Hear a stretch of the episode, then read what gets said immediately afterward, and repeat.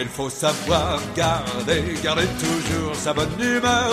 Garder sa bonne humeur, garder sa bonne humeur. Il faut savoir garder, garder toujours sa bonne humeur. C'est ça, c'est ça le secret. Bonjour à tous nos auditeurs et auditrices et bienvenue dans un autre épisode de Tous les profs en parlent avec Azra. Et Stéphanie.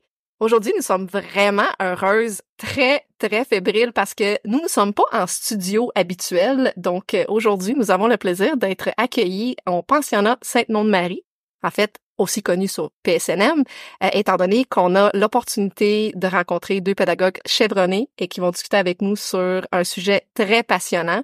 Alors, euh, premièrement, merci à l'école de nous recevoir dans leur studio de podcast qui est plus qu'exemplaire.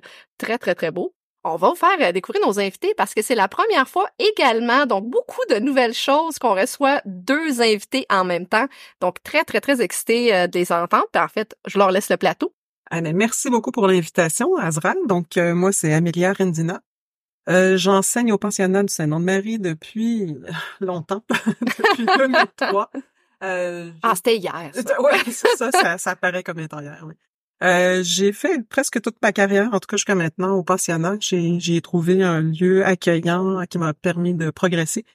Euh, à plusieurs niveaux, je dirais. Et euh, j'enseigne, bon, j'enseigne le français, mais j'ai eu l'occasion aussi d'enseigner l'espagnol. Et puis, euh, j'ai aussi maintenant l'occasion d'enseigner CCQ. On est en période de transition. Ah oui, alors et je suis dans, dans une, je suis, dans, je travaille dans une équipe formidable et j'apprécie mon quotidien. Donc, c'est vraiment une belle expérience que j'ai en ce moment.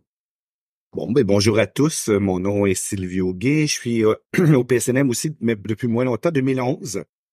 Euh, j'ai un parcours un peu atypique, euh, je dirais, parce que ben, d'avoir un long parcours. Parce que j'ai commencé à enseigner en 89. Ça fait, c'est pas hier. Oh, 89. C'est pas hier. Et en fait, j'ai commencé au collège Saint-Anne à la Chine. j'ai fait cinq ans là. Puis après, euh, il y a une maison d'édition qui m'a approché pour euh, écrire des manuels scolaires en mathématiques. Mm-hmm. Donc, euh, avant que la réforme des années 2000 soit arrivée, le programme de maths était dû pour être changé.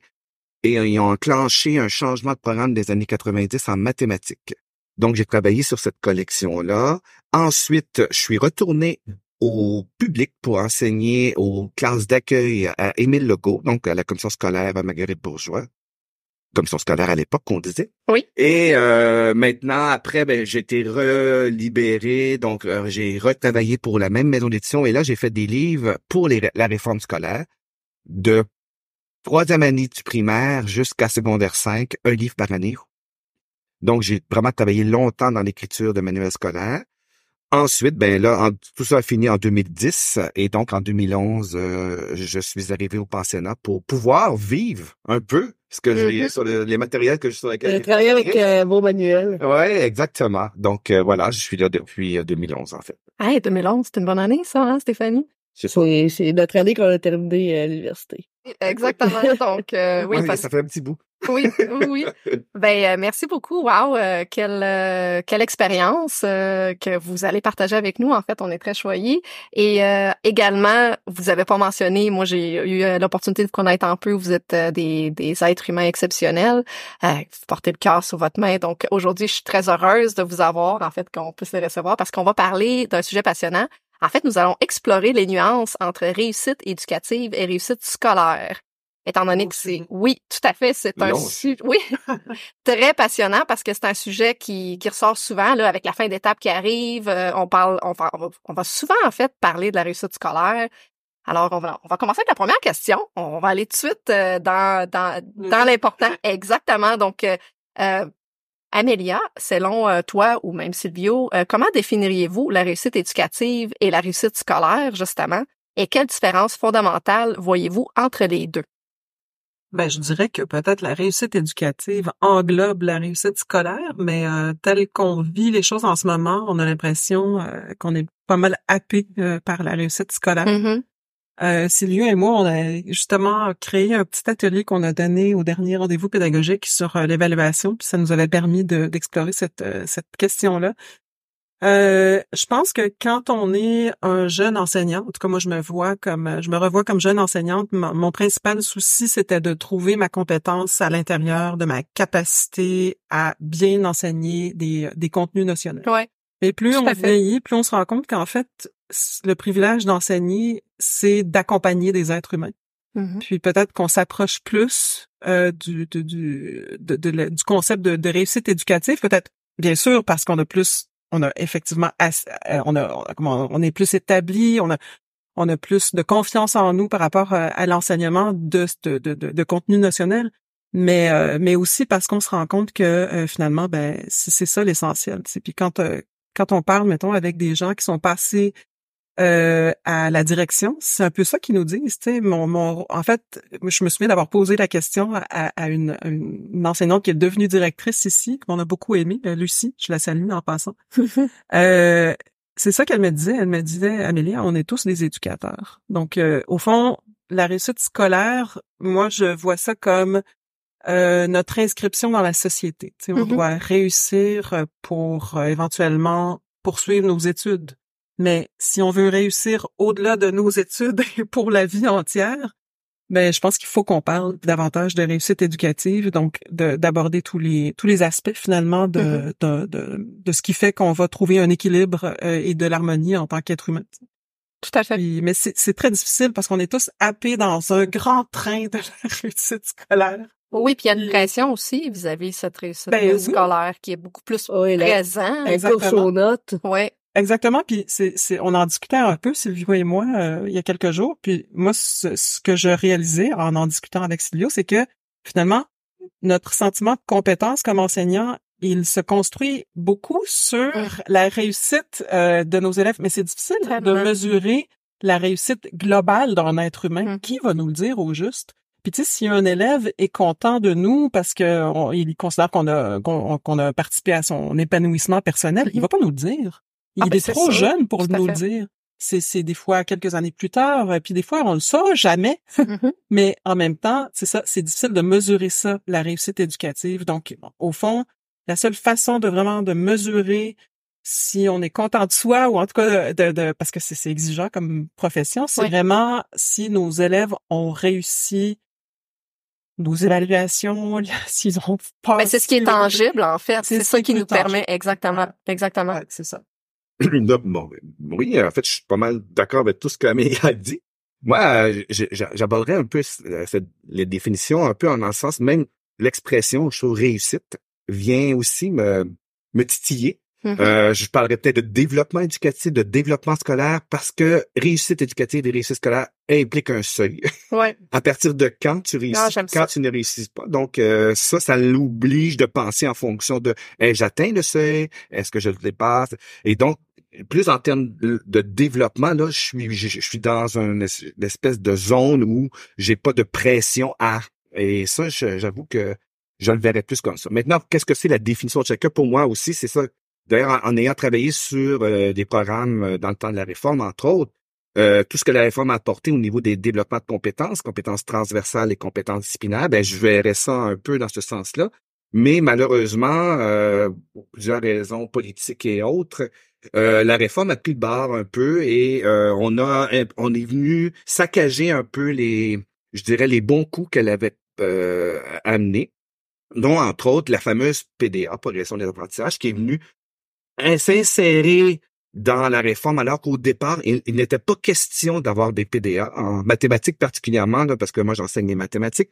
Je, je trouve que c'est venu un peu saccager ça, alors que les, je suis persuadé qu'il y a plusieurs auditeurs ou auditrices qui vont me dire, mais il nous fallait ça, on savait pas quoi Mhm. enseigner. Ouais. Mais l'idée, en fait, là-dedans, c'est si on développe des compétences, les, les connaissances qu'on doit utiliser pour les amener à se développer ne sont pas nécessairement partout pareilles. Et Ouais. c'est la compétence qu'on va viser. Et moi, je vois ça là-dedans.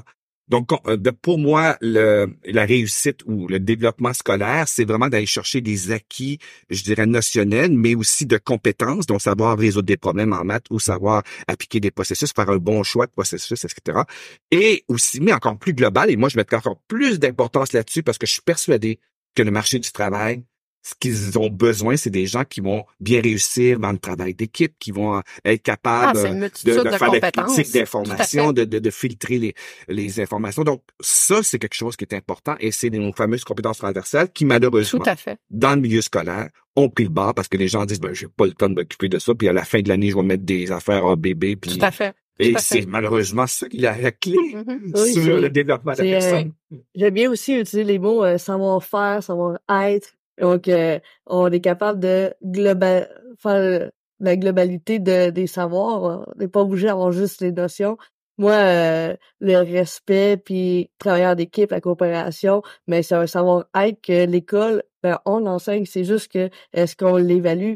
Pas vraiment. On a fait de la rétroaction. J'ai fait tellement de rétroactions sur OK, ben ça, ça ça s'apporte en respect, ça s'apporte comme ça, même si on n'est pas dans la progression des apprentissages, c'est quelque chose qu'on enseigne. Moi, ça, ça va là-dedans dans la réussite éducative, c'est globalement qu'est-ce qu'on on enseigne v- réellement? On enseigne tellement plus que des notions. Oui, puis j'adore euh, justement Silvio que tu as amené la- l'approche des compétences transversales parce que c'est une réalité sur le terrain malheureusement où est-ce qu'elles sont mises de côté, Ouais. euh, pas nécessairement mises de l'avant parce que pourtant ça devrait l'être. Puis surtout maintenant avec l'arrivée de la technologie, l'arrivée avec l'IA, euh, ça reste que la- le développement euh, éducatif euh, il est plus que plus que primordial en fait euh, les- le, le développement scolaire comme tu l'as mentionné j'adore le changement je pense que maintenant je vais dire développement Euh, fait que je pense que ça, justement, ça met l'accent sur euh, les acquis, euh, ce qui est appris euh, rapidement, mais versus le développement éducatif, ben ça va englober justement ces fameuses compétences transversales.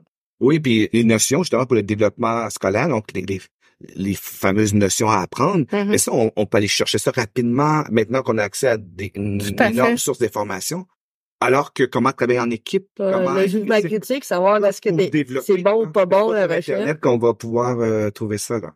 Mais je pense que tous les profs le font, Silvio, mais en réalité, le problème, j'ai l'impression que c'est pas suffisamment nommé explicitement. Hey, gang, là, on est en train de développer telle et effectivement, telle compétence, Oui. tu sais, parce que je pense, tu sais, t'es Moi, je d'accord? pense que ils le font, mais c'est pas ça qu'ils produisent comme bulletin. C'est ça Non, mais parce que justement, ça semble, tu sais, euh, d'un point de vue concret, là, et à court terme, euh, ça rend, tu sais, ça se voit moins bien dans le bulletin, ou en tout cas, ça, tu sais, ça parle peut-être moins, soit Ouais. à l'élève, aux parents, ou... Mais en, Mais en réalité, même temps- je pense que les enseignants le font. Moi, je Oui, c'est sûr qu'ils le font. qu'ils le Mais font, c'est- mais il faut, il faut le nommer. puis il faut le verbaliser à l'élève également, parce que si on parle de pensée critique ou on pense euh, même le travail d'équipe, Ben, les stratégies de lecture, même en Tout à maths, fait. on en fait, c'est il qu'on le faut donne le verbaliser aux jeunes. communication. Tout à fait. Parce que des fois, on prend pour acquis comme ah ça se passe bien en équipe, mais il faut quand même aussi le dire si ça se passe bien parce que l'élève faut qu'il soit conscient de ok c'est c'est une force pour moi là, je, je travaille bien en équipe, j'aime ça ou ainsi de suite. S'il travaille moins bien en équipe, ben comment qu'on peut l'aider? Donc c'est c'est- oui tout le monde le fait. Je pense que les, tous les pédagogues en fait au quotidien euh, assurent ces compétences transversales dans leur euh, planification, leur pédagogie. Mais ça reste qu'on a tendance à, à, à moins le verbaliser versus les acquis en lien avec les compétences de la matière. Mais pourtant, un ne va pas sans l'autre. Ouais, Moi, faire la rétroaction aussi. L'élève, en faisant de la rétroaction, ses compétences transversales, dans- il va pouvoir être capable de, de s'identifier beaucoup mieux en tant que personne. Dire, ah, ben moi, ma force, c'est le travail d'équipe. Je suis capable d'être un leader positif versus euh, j'ai appris mes fractions par cœur. Mais je trouve que savoir qu'être un leader, c'est un peu plus significatif en tant que personne que savoir euh, une notion que tu es capable d'aller chercher sur euh, Internet. Ben justement, ça m'amène à ma deuxième question parce qu'on avait parlé beaucoup de la réussite slash développement euh, scolaire qui est justement relié aux notes, qui est justement relié à cette pression euh, sociale, on peut dire culturelle également, euh, parce que c'est du tangible qu'on est capable d'évaluer. Mais si on, on met les notes de côté, en fait, au-delà des notes, euh, selon vous, quelles compétences non académiques vous considérez cruciales, en fait, pour une réussite, réussite éducative ou développement éducatif épanouissant? Moi, je, je, je, je miserais vraiment sur la communication parce que à l'heure Mhm. où il y a un million de façons de communiquer, je trouve pas qu'on sait communiquer. Tu sais, puis puis je mettrais ça euh, avec la régulation des émotions. Oui. Euh, moi, j'aime Euh, beaucoup ça. Dans, un, dans un forfait tout inclus. Oui. Enfin, il faut faire une chose après l'autre, hein, mais euh, apprendre. à- je- moi, j'ai l'impression de l'apprendre à 50 ans, sérieusement. Euh, Ben, on apprend toujours. oui, non, mais je, je, je remarque vraiment une différence, mettons, entre moi, la fille, quand j'avais, tu sais, j'ai, là, j'ai 50 ans, mais quand j'avais 30 ans, j'ai commencé un peu sur, sur le temps l'enseignement. Euh, la fille qui a 30 ans, qui commençait en enseignement, et mes collègues qui ont 30 ans, je vois vraiment, puis je leur dis, là, je vois vraiment une différence dans euh, la connaissance de, de tout le langage qui est lié à l'intelligence émotionnelle. Tu sais, je, je, je vois que elles ont ça comme bagage que moi j'avais pas.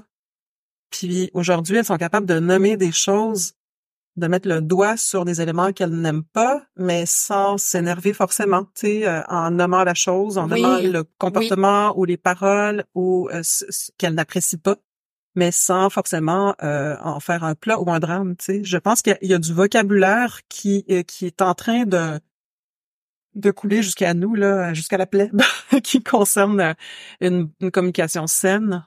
Euh, puis ben, c'est ça. Donc Puis, communication. reconnaître puis, les émotions oui. différentes. Ben moi aussi, euh, c'est un apprentissage que je suis en train de faire. Et j'aime ça, apprendre à travailler, communiquer avec les émotions, mais c'est pas facile. Puis plus tu le montres aux élèves qui est jeune, plus c'est c'est intéressant de OK, tu vis des émotions, tu as le droit de les vivre. Mhm. Comment tu vas les extérioriser, ça va être différent. Donc, on va te montrer comment euh, trouver des trucs, comment les reconnaître, t'isoler un petit peu, les vivre par comment tu veux travailler avec tes émotions. Et au lieu de exploser, on va, on va t'encadrer. Ça, c'est une bonne. Je vais te laisser la parole. Mais ça- je suis tombée sur, un- moi, tombé sur un- un- un- une question que je me pose là, je dirais depuis trois ans. C'est que, tu sais, depuis trois ans, je travaille avec des groupes euh, où il y a un petit peu moins d'élèves. Bon, puis ça va éventuellement changer. Je vais pas faire une histoire, mais ce que je veux dire, c'est que je me suis retrouvée devant un groupe de 18 et euh, la manière dont on fonctionnait, ça faisait en sorte que euh, ben, j'avais le sentiment d'être devant un groupe de 64. Tu sais.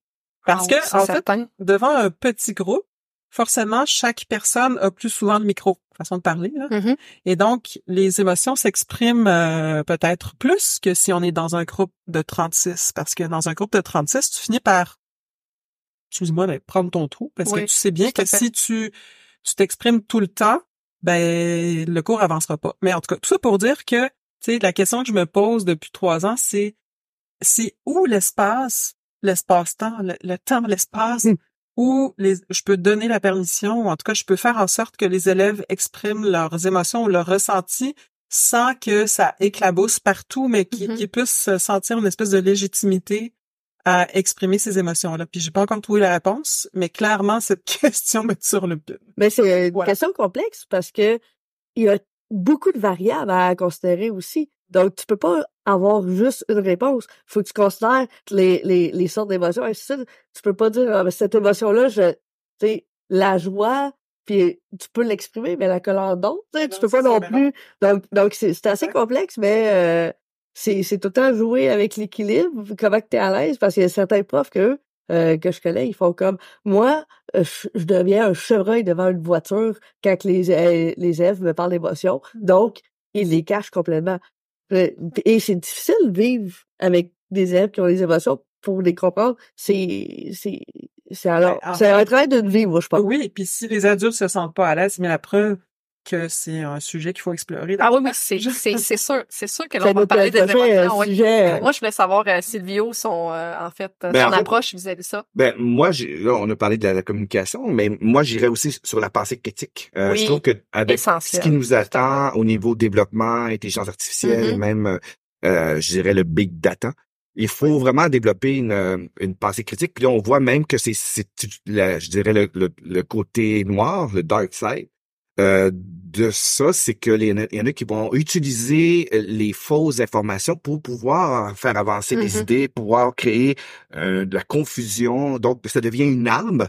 Et il faut vraiment être à l'affût de d'avoir une pensée critique face à ce tout ce qui nous bombarde. Et ça, c'est, je trouve, que c'est un rôle que l'école effectivement doit développer. Et aussi que j'ai j'ai l'impression que les entreprises s'attendent à- quand on a formé quelqu'un prêt à aller sur le marché du travail, Mhm. ben, il devrait avoir un, minimum de pensée critique à face à- aux Tout à informations. Donc ça, c'est un grand défi, je pense, pour l'avenir, d'intégrer ça dans nos cours. Donc, justement, on en parlait. Il faut que on le vive dans la classe pour qu'on commence à développer ces outils-là, euh, de dire, ben, est-ce que c'est vrai ça? Comment je peux savoir euh, si c'est vrai ou pas?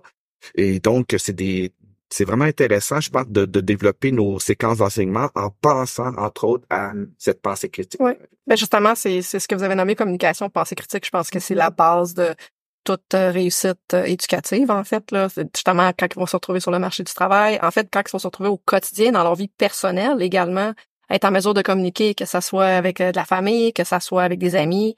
Ça, ça reste que c'est une base pareille et pareillement pour les pensées critiques. Fait que je pense que c'est vraiment des outils qui sont malheureusement pas assez mis de l'avant euh, aujourd'hui. Dans oui, on les fait en tant qu'enseignant. Oui, on va développer la pensée critique, mais on le verbalise encore là pas assez. Euh, on attend. Non, c'est, c'est, c'est un peu comme des créneaux.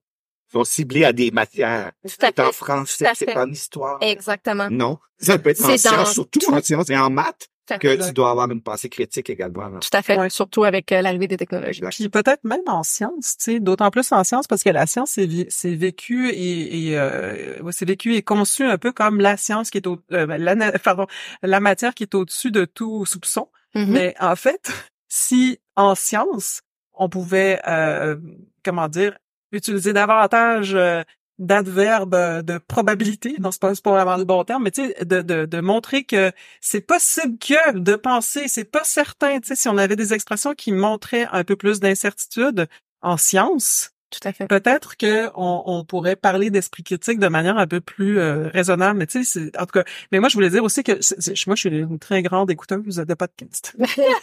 Surtout de tous les profs en parlent. ouais.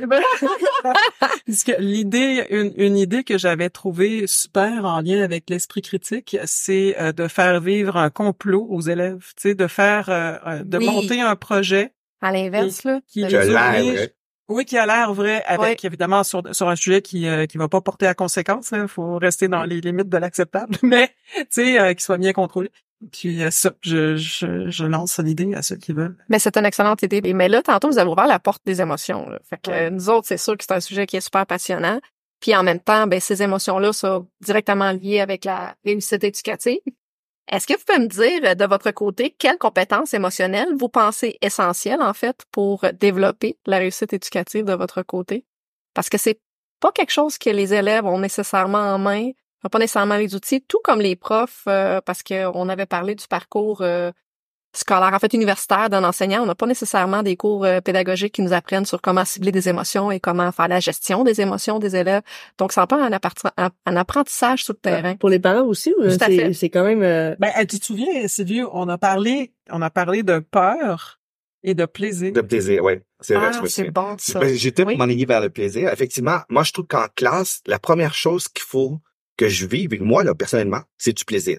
Oui. Si j'ai pas de plaisir à faire ce que je fais en classe, je suis sûr que les- élèves n'auront pas non plus. et euh, je trouve ça, c'est essentiel parce que, puis en plus, je pense que l'apprentissage est lié à nos émotions. hein. Quand on se, on se questionne, puis on se dit, euh, quel, quel prof je me rappelle dans ma vie? Mais c'est deux types de profs. Celui que tu vraiment pas aimé et ça a été difficile avec comme relation avec ce prof-là, ou bien celui que tu as adoré. Et quand on apprend quelque chose, si on veut que ça soit, qu'on qu'on le retienne, ben, je pense que la rétention est vraiment liée à l'émotion que tu as eue. Et malheureusement, ça peut être autant négatif que positif comme émotion, mais l'émotion est importante. Et d'où l'idée du plaisir et de peur. Mhm. Euh, l'émotion négative, c'est la peur. Donc, si moi, je fais peur, mais quand je dis je fais peur à mes élèves, comment je pourrais dire? Je, j'ai une relation de respect avec mes élèves et je Mhm. pense qu'il y a moyen d'établir des relations respectueuses si moi, je les respecte et moi, je m'attends en retour qu'ils et elles me respectent. Euh, je parle pas de peur à ce niveau-là, je parle juste d'une façon de savoir vivre. Et si je une- par, exemple, par contre, une relation de peur, là, je, vais- je vais être triste même d'apprendre qu'une élève a peur de moi. Et ça, ça va me, ça va me perturber. Et ça, je vais dire non, je comprends pas pourquoi, puis je vais aller, aller investiguer à ce niveau-là. Et autre, autre chose, si je, je, me- je sors d'un cours puis je fais Ah, ben ce matin, c'est arrivé. Souvent, c'est les cours improvisés totalement. Si je planifie trop mon cours, j'ai l'impression que je suis en train de marcher sur le plaisir. Puis euh, finalement, ben, en sorte que ça sera pas vraiment euh, comme le- tout l'aspect improvisé ou spontané vient justement accentuer le plaisir. Je vous parle de ce matin rapidement. Euh, il y a une collègue qui s'est pas pas se présenter, son fils a de la fièvre. Elle, elle me dit, écoute, Silvio, je peux-tu aller en deuxième secondaire? T'as, t'as- t'as une période? Oui, je te- pas de problème, je prends la, la balle au bon. Je vais, je sais même pas ce que je vais faire. Je rentre dans ce cours-là. Je connais plus ou moins les élèves, je ai jamais enseigné. Et là, je vois qu'ils sont dans euh, euh, plan cartésien, secondaire 2, euh, revenir un peu sur les relations euh, dans le graphique. Puis là, je me dis, OK, là, on mettait tout ça de côté, puis là, on, est- on, on a tout simplement fait deux axes au tableau, puis là, on a représenté, là, moi, je bougeais dans la classe par rapport au mur, puis là, il fallait représenter ma distance par rapport au mur. Puis là, les élèves sont mis à, à- à discuter de tout ça. En, en- finalement, des élèves qui sont mieux en avant, qui ont mimé des, des déplacements. Là, il fallait le représenter graphiquement, le déplacement. C'était comme spontané. Et à la fin du cours, les, les filles étaient ah ben, Monsieur Gay, c'était le fun le cours. Là, je me suis dit, ah, Là, là, il y a quelque chose là qu'il faut apprendre. Si j'avais dit, bon, 1.1.1, représentation dans le plan cartésien, puis là, je, suis sûr que là, j'aurais perdu, puis de finalement, à la fin du cours, au revoir, monsieur Gay, puis là, ça aurait été comme, pff, la majorité des élèves n'auraient pas retenu ce que je suis en train de dire. Oui. Mais là, on, s'est amusé, on a eu du plaisir, puis là-dedans, il y a beaucoup de choses qui ont passé au niveau mathématique. Bref, as raison, je pense que le plaisir est vraiment quelque chose d'important. Ouais, puis en fait, moi, je parlais de peur parce que je pense surtout, euh, tu sais, on est dans un monde de filles ici. Et euh, l'image est très importante. Mhm. la- comment dire, sauvegarder euh, son image. Je sais pas si c'est les bons mots que j'utilise, mais il faut vraiment être capable de de louanger l'erreur pour que les élèves soient à l'aise de dire ce qui leur passe par la tête sans penser qu'elles vont être euh, Jugé. mises en défaut ça. ou jugées. Moi, je, souvent, je, écoute, le quand une élève fait une erreur, je fais comme quasiment, euh, je, je, je fais partir les feux d'artifice. Parce que je oh mon Dieu, quelle belle erreur! Puis là, ben, les filles me regardent, c'est comme, mais donc bien drôle, celle-là. mais, tu sais, c'est ça, c'est, je sens que il faut euh, désamorcer cette Oui. peur-là parce que c'est ça, c'est vraiment le frein à l'apprentissage. Oui. Donc, c'est les, moi, je trouve que c'est deux émotions à, à cibler en, en enseignement pour essayer de, Oui. de passer le message. on n'en parle pas assez justement de ces émotions-là parce que on le sait en tant que professionnel qu'un euh, un élève qui a un décrochage émotionnel, ben il y a un décrochage scolaire qui va s'en venir pas longtemps après. Donc c'est à, à prendre en considération dans ce développement éducatif complet de l'enfant en fait global là, Mhm. que c'est pas nécessairement toujours pris en compte parce que des recherches l'ont prouvé, des fois ça commence aussi jeune qu'au primaire. Donc, euh, le décrochage scolaire peut survenir en troisième, quatrième année, mais ça, physiquement, en fait, ça arrive beaucoup plus tard, mais il y a un décrochage émotionnel qui est là parce que probablement par manque de plaisir, par manque de Par confiance en soi, par peur, justement, c'est vraiment des émotions qui ont tendance à revenir en boucle. Ouais. Tu sais, la peur, ça, j'aime ça qu'on parle de ça parce que on parle beaucoup d'anxiété, de performance, Mhm. suite, mais la base, c'est la peur, là. Ouais. C'est, c'est d'avoir peur de certaines euh, choses que ça développe un peu plus l'anxiété qu'il y en a beaucoup, là, présentement, là, pour les jeunes. Le regard des autres, le regard de tes parents, le regard de tes enseignants.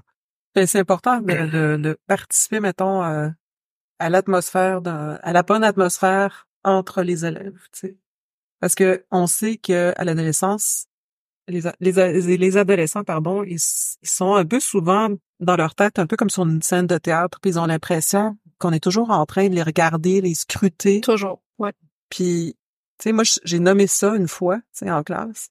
Un élève qui, qui me dit « Ah oui, ça c'est vrai, madame. » Puis là, je me rends compte en fait que tout le monde s'en fiche, puis que tout le monde vit sa vie. Tu sais, puis c'était cool qu'elle dise ça parce que c'était une fille qui, pour moi, euh, avait beaucoup de confiance en elle. Mais elle l'a dit, là, d'une manière très, très spontanée. Puis j'ai l'impression que juste ça, ce commentaire, ça a dû participer à, à créer des petits questionnements dans la tête des autres. Ah ouais, OK, si elle, euh, elle ressent ça aussi, elle qui pourtant a l'air toujours d'avoir confiance en elle. Fait qu'en tout cas, je, ouais, c'est ça, c'est deux, des émotions euh, importantes. Oui, Ben, effectivement. justement, en parlant des émotions, là, on va aller euh, sur l'aspect un petit peu plus parent parce qu'on avait parlé de nous, notre notre définition, comment qu'on voit ça. Euh, c'est sûr que c'est un, c'est un peu aller dans une zone, euh, je, dirais pas dangereuse, mais peut-être euh, une zone inconnue parce que pour un parent, malheureusement, euh, il y a cette stigmatisation-là où est-ce qu'il va se centrer sur justement la réussite scolaire de son enfant. Il va pas nécessairement voir euh, l'image globale. Est-ce que vous auriez en fait, comment quels conseils ou est-ce que vous avez des trucs pour encourager en fait le développement éducatif pour les parents qui peuvent euh, mettre ça de l'avant au lieu de toujours se concentrer sur une note, sur une finalité en fait euh, d'une matière. Donc, est-ce que vous avez euh, des petits conseils ou des trucs que vous pouvez leur Des permettre? conseils. Hmm. Mais moi, je me souviens, euh, je me souviens quand j'étais une jeune enseignante, là, faut quand même le dire, là. Ouais. Euh, on se sent un peu mal de donner des conseils à des gens qui ont des enfants alors que, mettons, toi, t'en as pas. Ben, tu sais, tout est là comme t'as t'as le parent qui dit, mais là, qu'est-ce que je devrais faire avec ma fille? Nana? Puis tout est comme, Oui, parce qu'on se le fait demander souvent. 7 ans, là. C'est bien que tu le mentionnes parce que c'est une réalité. Les, on se le fait demander souvent en tant qu'enseignant. Qu'est-ce qu'on Mais- doit faire? Je- puis moi je pense tu sais faut comme normaliser ça là c'est peut-être un, une espèce de sentiment de l'imposteur puis on se rend compte aussi que quand euh, on- nos enfants à nous entrent au secondaire tout d'un coup on, a un autre regard sur ce qu'on exige de nos élèves parce que là tu dis oh mon fils va-tu être capable de le faire, cette affaire-là? Ma fille va-tu être capable de le faire? Puis là, tu fais, ah, c'est comme si, là, tu mesures tout ce que tu fais ou tout ce que tu exiges à ton own personnel. Puis ça, ça ramène, ça nous ramène un peu les pieds euh, sur terre. Puis il y a une autre chose aussi, c'est que, mettons que tu es un prof dont les enfants vont très bien à l'école. Qu'est-ce que tu donnes comme conseil aux parents? Ouais. Tu sais, c'est aussi, c'est difficile. C'est ça. Mais, mais Là, je vais te donner la parole, parce que je sais de quoi dire. Ah, non, mais je veux dire, je- pense qu'il faut aussi dire que des fois, c'est difficile. C'est Oui, pas, c'est pas facile de trouver la. Ouais, puis, euh, je- C'est- moi, j'irais vers justement le sujet qu'on est en train de parler, c'est-à-dire euh, développement euh, éducatif, développement euh, scolaire. moi, je pense que les parents devraient nous seconder dans tout ce qui est développement éducatif. C'est-à-dire qu'en- dans le sens que savoir-être, savoir-faire, Effectivement. savoir-vivre. Le parent est aussi, on devrait faire équipe avec le parent pour amener chez l'enfant ces habiletés-là à savoir comment travailler en équipe, avoir un esprit critique, savoir euh, comment communiquer. Je pense que là-dessus, le parent est utilisé parce a son expérience de vie. Le parent est plus âgé, donc son expérience de vie là-dessus. Il peut, il faut- au, au niveau du développement scolaire, ben souvent les parents sont démunis, même. Ah, puis je dirais même, le mot est fort, mais qui peuvent euh, polluer un peu leur enfant dans le sens où. Euh, les- les- moi, moi, j'ai toujours eu, j'ai pas, j'ai jamais eu la, j'ai toujours eu la bosse, j'ai pas eu la bosse des maths. Donc, mon enfant n'aura pas la bosse des maths parce que c'est comme si c'était héréditaire, cette affaire-là. Et donc, l'enfant déjà part avec, ah ben, ah ben, moi, j'ai toujours fait des fautes, donc mon enfant fait des fautes. Ça a aucun rapport. Et donc, je pense que tout l'aspect de développement euh, scolaire, il y a l'école qui est là pour ça. Puis justement, moi, je pense que si au niveau éducatif, le développement éducatif va bien, là, on parle entre autres de savoir-être, savoir-vivre, euh, savoir travailler en équipe, ben, le reste va venir. Tout à fait. Ben, le reste c'est- va venir. C'est Moi, de mon côté, euh, l'expérience que, que j'ai euh, quand justement les parents, parce que comme comme tu l'as mentionné, Amélia, c'est pas c'est un sujet délicat. Mhm. Euh, tu vas pas non plus euh, prendre la place, tu vas pas non plus imposer ta façon peut-être de réfléchir, de penser. Euh, moi, j'amenais toujours la question, je, je retournais la question vers le parent. En fait, euh, je leur demandais toi, qu'est-ce que vous souhaitez pour votre enfant Mhm. Euh, Parce que la, malheureusement, la majorité vont poser cette question-là lorsqu'ils vont se trouver dans des notes qui sont peut-être pas à la hauteur de leur perception. Donc, euh, si leur enfant il se retrouve euh, dans les 60 ou 70 et le parent il a toujours eu des notes plus élevées dans ce quand il est à l'école, donc automatiquement il y a cette euh, comme, t'as- comme tu l'as mentionné, ben moi j'ai eu 90, pourquoi mon enfant il a pas 90 Et là il va il va poser des questions. Donc moi c'est toujours, je vais retourner la question, mais qu'est-ce qu'est-ce que vous souhaitez que votre enfant réussisse d'ici la fin de l'année? Mm. Et là ça vient un peu les déstabiliser. Ben je veux qu'il ait 90, ok, mais comment qu'on va l'amener? Comment qu'on comme qu'est-ce qu'est-ce qui lui manque selon vous? Comment ça se passe à la maison? Donc le fait qu'on questionne, ça peut ouvrir un peu la discussion vers co- comprendre peut-être un peu la perception du parent vis-à-vis est-ce que c'est vraiment une finalité que le parent souhaite pour son enfant? Est-ce qu'il veut vraiment juste afficher une note ou il souhaite beaucoup plus large que ça? Donc et ça je pense que c'est une belle opportunité moi j'ai toujours pris le, le- Ben, c'est une belle question. en Tout à fait. tu poses, ouais. puis en même temps ça leur permettait de là j'expliquais un peu ben écoutez la la la réussite éducative voici ce que j'en pense Mhm. et la réussite scolaire, voici ce que j'en pense. Et là, ça les fait des fois réfléchir. Des fois, ils, ils vont sticker sur la note. Ça, je peux pas le changer malheureusement. Mais je vais quand même leur expliquer que dans votre travail présentement, est-ce que vous vous êtes évalué en notes? Exact. Est-ce que vous avez un 95% Et là, ils disent, ah ben non, nous autres, on est en, sont en développement. C'est un développement professionnel. Donc, j'ai dit, ben l'école, c'est un peu similaire. On veut qu'il y ait des outils. Fait que moi, moi, c'est un peu euh, pour cet angle-là que je l'approchais. Je, je voulais toujours que le parent un peu euh, reprenne le spot. euh, tu sais, je le mettais un peu en spotlight, Oui. désolé de l'anglicisme, parce que Ben, je voulais ben que lui aussi m'explique qu'est-ce qu'il souhaite également, parce qu'on se fait souvent poser, ben quand- qu'est-ce que je dois faire, qu'est-ce que je dois faire? Mais c'est quoi vous voulez en bout de ligne, c'est quoi, c'est quoi le résultat final que vous voulez? Puis là, on va, on va reculer à partir de là On pour essayer soit- de décortiquer, de segmenter. là. un enfant, tu sais, un élève pourrait avoir euh, C plus de moyenne, euh, 70, et être euh, pleinement heureux, épanoui, puis que, la- que le parent félicite parce qu'il a fait des efforts. Mhm. La réalité, c'est ça se peut que l'élève n'atteigne pas un A, Mm. mais il faut féliciter aussi le C+, parce que c'est son plein potentiel, puis il est heureux de ça, parce que Ben, Des ça fois, c'est- une constance aussi. et, mais des fois, c'est pas euh, l'accès à la note représente pas les efforts, la progression, ainsi de suite. Moi, qu'est-ce que euh, je parlais avec les parents qui, qui me titillaient un peu plus, c'était des fois le euh, mettons, l'élève a, a une super bon, un bon- résultat, il a A 95, mettons. Puis là, il dit OK, ben c'est quoi les 5 Je suis comme moi, attends un peu, là. On peut-tu féliciter l'apprentissage fait au lieu de focusé sur l'erreur? En fait, c'est important qu'ils fassent encore des erreurs. Donc, ben, j'aimais bien la phrase de célébrons l'erreur Mmh. pour que, en faisant des erreurs, on apprend. Tout à fait.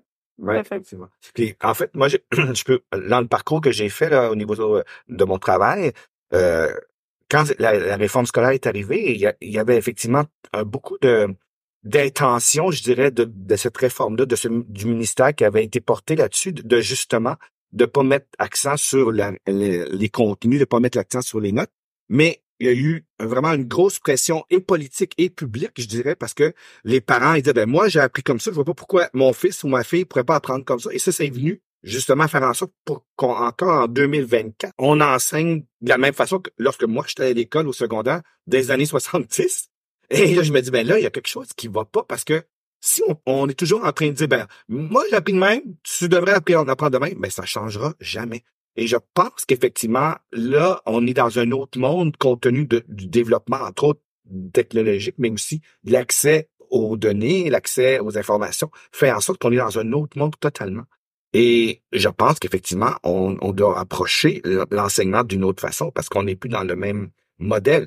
Le modèle dans lequel on apprend présentement, c'est le modèle industriel, là, dans le sens que, je dirais, on est dans un moule du, euh, je dirais, du 19e siècle, alors qu'on a à apprendre quelque chose du 21e siècle. Là, il y a, il y a comme une, ça marche pas, le, le moule fait. marche pas avec ce qu'on s'en vient. là. Euh, Il faut préparer les gens à être face, faire face au 21e siècle.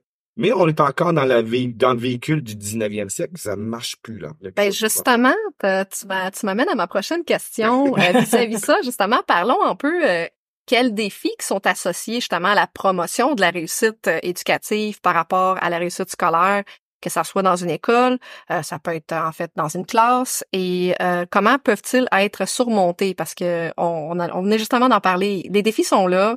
Euh, de quelle façon qu'on peut justement mettre de l'avant cette réussite éducative là, beaucoup plus que la réussite scolaire? Ben, faut changer le schéma. on est là. Je pense Euh, qu'en en tout cas, on a besoin du soutien de notre direction. Mm, Parce tout à que fait. on peut, tu sais, c'est vraiment, on a besoin d'un système fort. Euh, on peut avoir des euh, plein de bonnes volontés individuellement, mais c'est un système fort qui va nous aider euh, à aller de l'avant.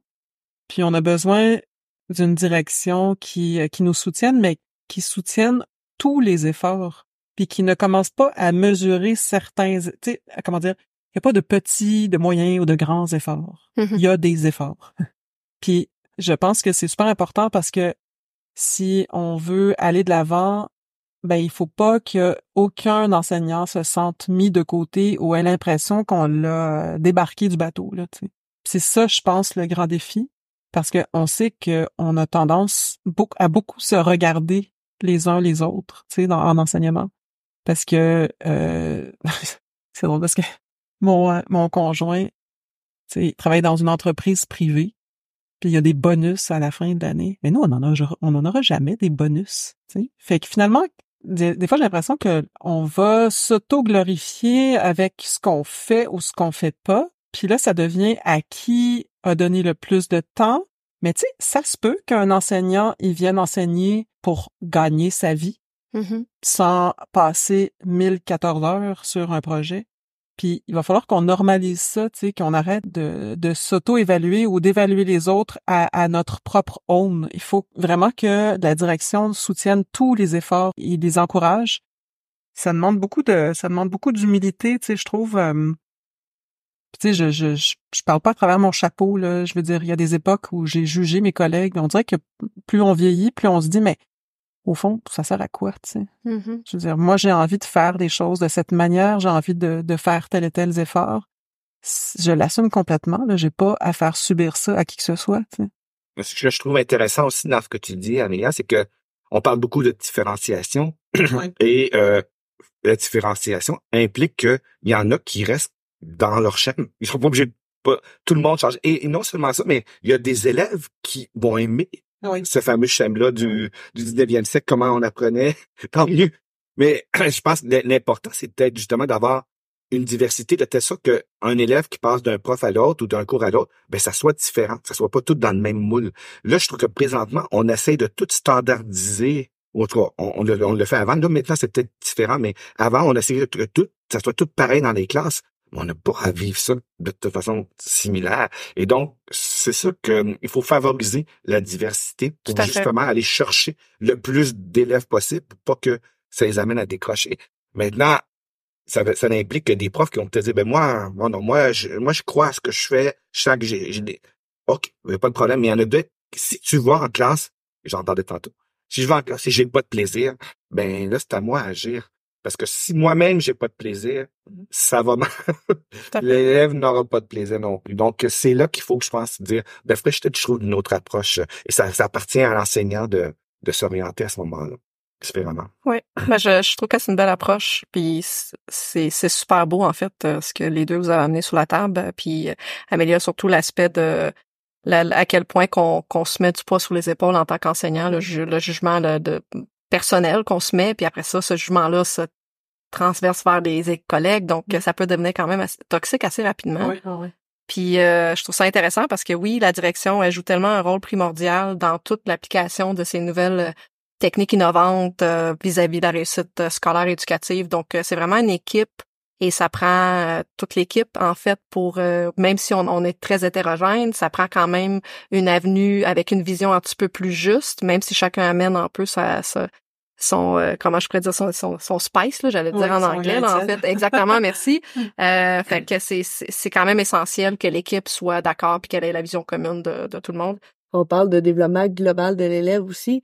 Un des aspects que je trouve important que l'élève développe dans son intégralité, c'est sa capacité d'adaptation. Donc, si chaque prof est différent, tant mieux.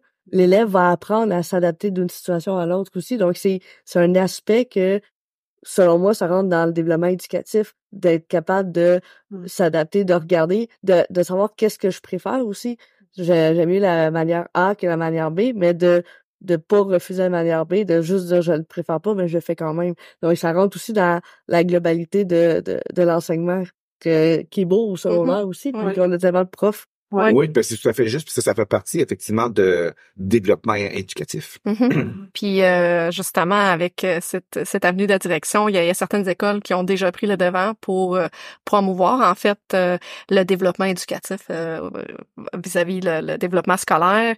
Euh, L'évaluation en fait partie. En fait, dans la majorité des, de ces idées innovantes, il y a des, des, des écoles qui ont changé, des enseignants par eux-mêmes qui ont changé leur manière d'évaluer. Selon vous, en fait, en quoi les, les choix de méthode d'évaluation peuvent-ils influencer positivement la voie vers la réussite éducative? Ben, en fait, euh, moi, je vais, je vois, faut arrêter de voir l'évaluation comme une fin en soi. C'est excellent. Euh, c'est un excellent début. J'aime ça, j'aime Oui. ça. Je pense qu'on va pouvoir être. Être en, en business.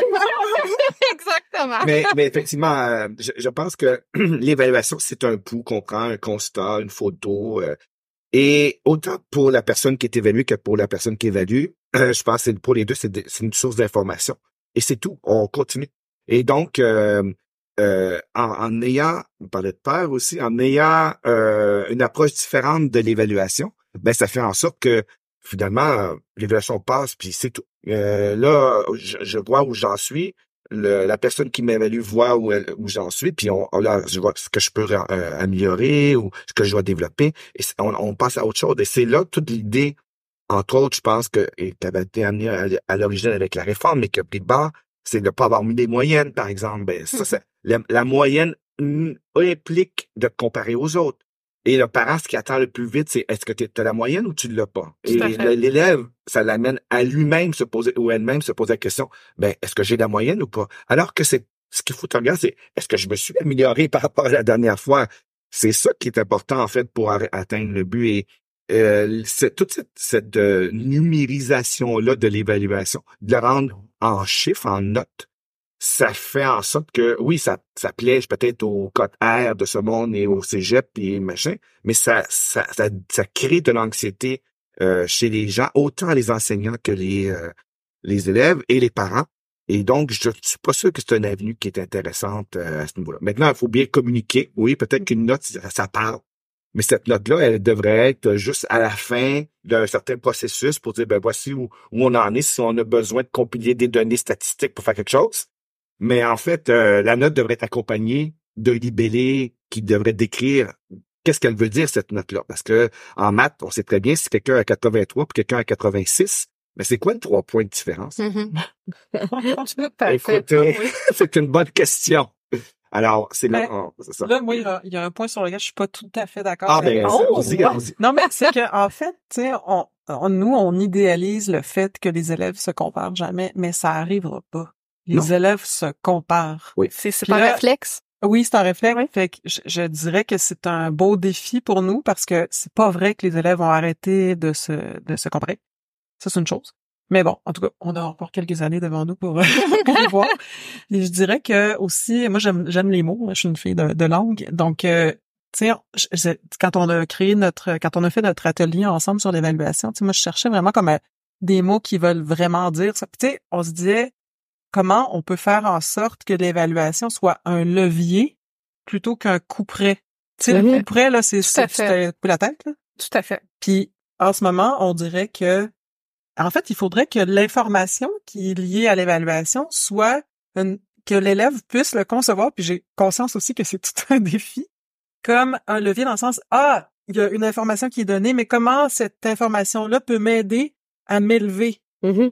Mais en ce moment, c'est ah, j'ai une j'ai une note et si je suis pas dans la moyenne, ou pire si je suis en dessous, là je suis morte. Tu sais, c'est comme j'ai perdu le, le, le jeu vidéo, j'ai perdu toute mes vies là, tu sais. Tout à fait. Fait que c'est, c'est- je dirais que c'est tout un défi pour essayer de changer cette perception-là, puis puis puis c'est pas juste dans nos classes là, c'est c'est c'est un ça ça. Ah, ça, c'est société, là. système, là.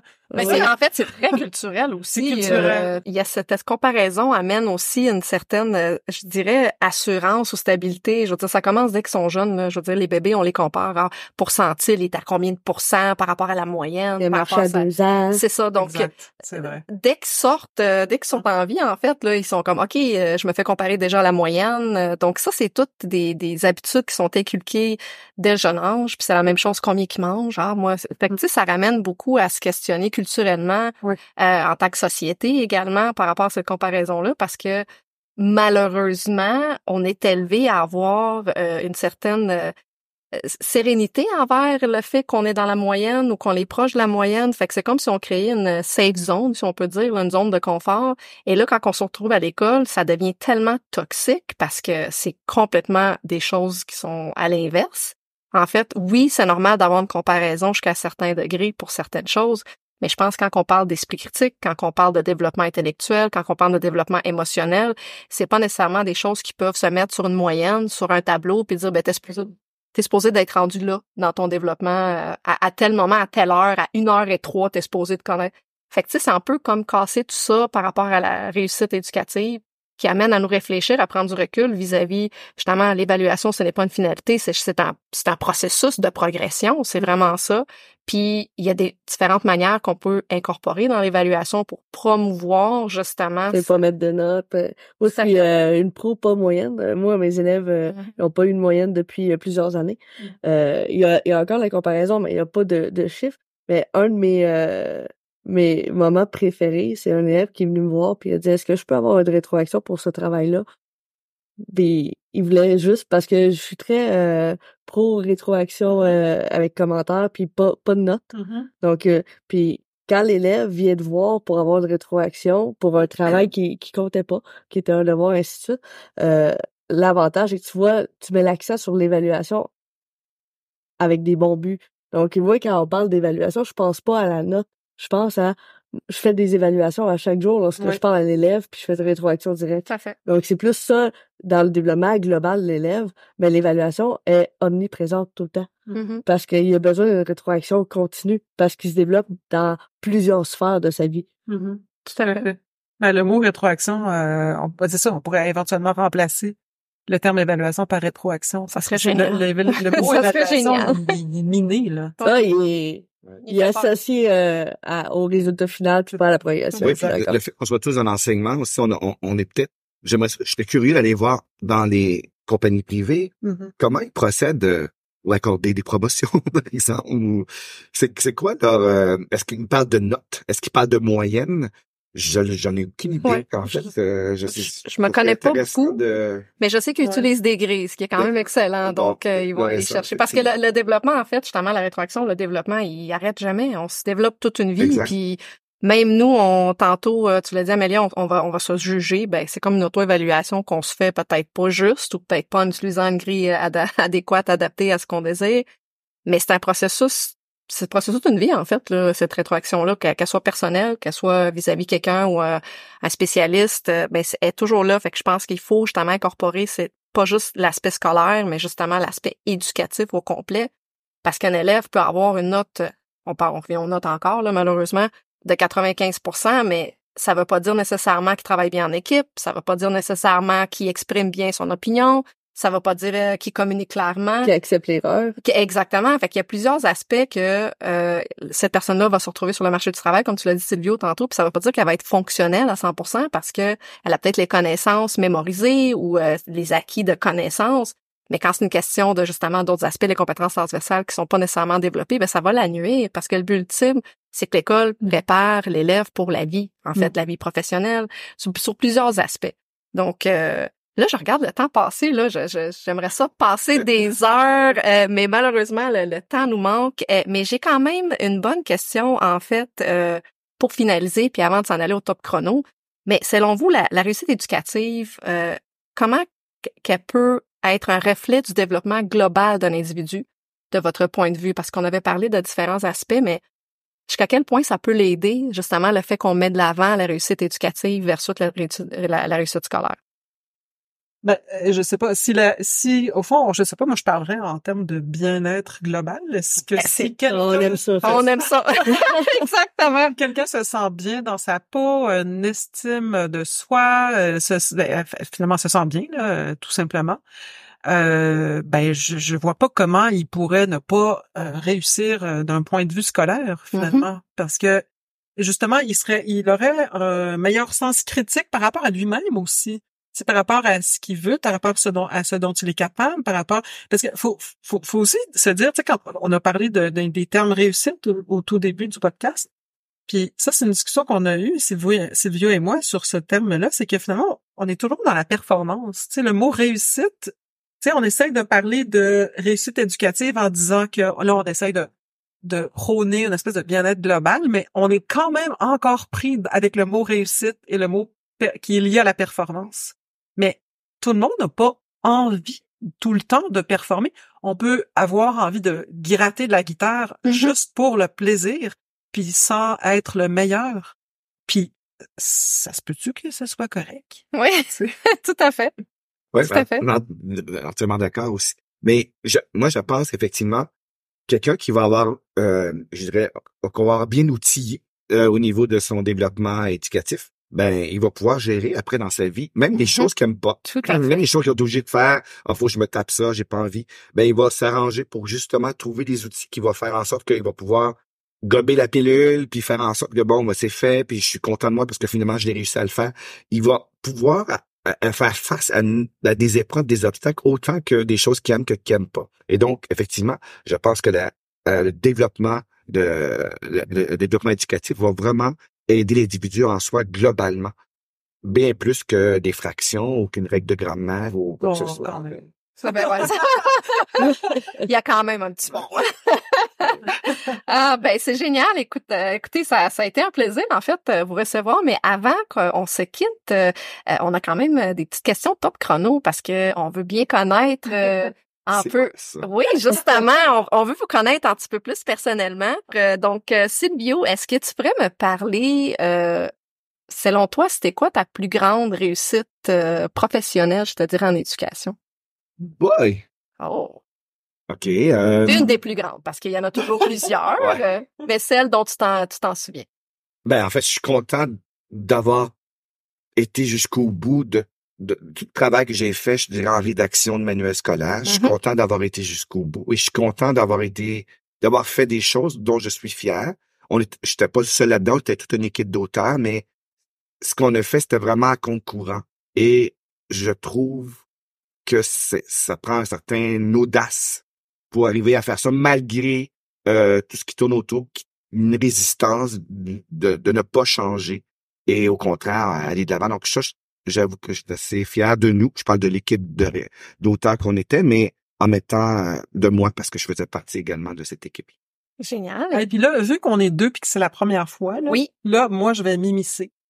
Ben, certainement, que- en fait, t'as la même question, mais on va faire un Non, tour. mais parce que j'aimerais dire quelque chose. Silvio, dans notre petite équipe, il est vraiment inspirant. Sais, c'est notre Ah, c'est coordonnateur. beau, ça. Non, non, mais attends, il faut que je... Déjà de la misère à parler. c'est notre coordonnateur, mais en fait, il est vraiment à notre service. C'est notre pilier. Puis tu sais, c'est le fun. Non, non, mais c'est vrai, c'est c'est le fun d'avoir C'est quelqu'un. enregistré, hein. Là, c'est- il y a- faut le dire, là, Silvio, il a les cheveux blancs, OK? Puis c'est le fun. Moi, j'ai toujours trouvé que c'est... Ben, c'est c'est ça, c'est- je me répète. C'est inspirant de voir quelqu'un qui a traversé une carrière puis qui est toujours lui-même inspiré. Mhm. Fait que voilà, je voulais le dire. Ben, merci, Amélia. C'est Oui.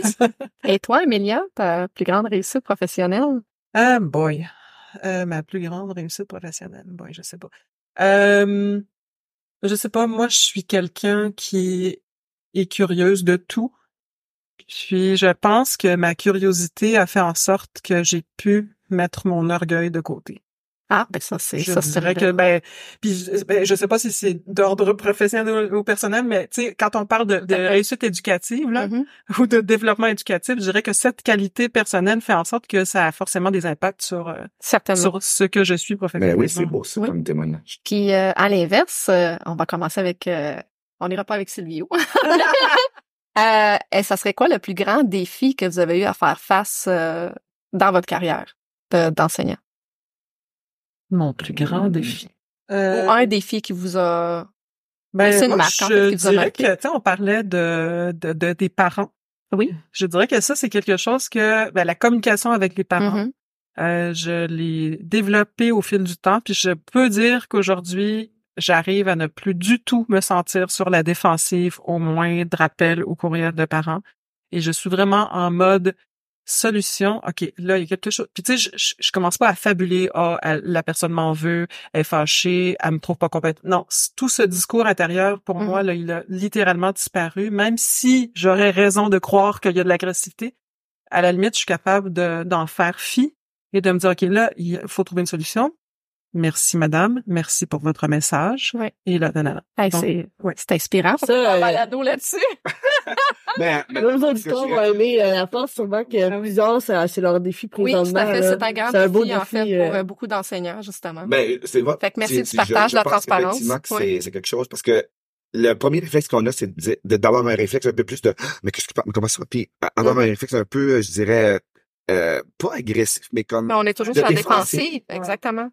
Et euh, de, de dire ben oui, mais il y a, il y a un fond de vérité là-dedans? Mhm. Puis le fond de vérité, il faut comme aller chercher, dire ok là je comprends pourquoi on peut en- arriver à conclure ça.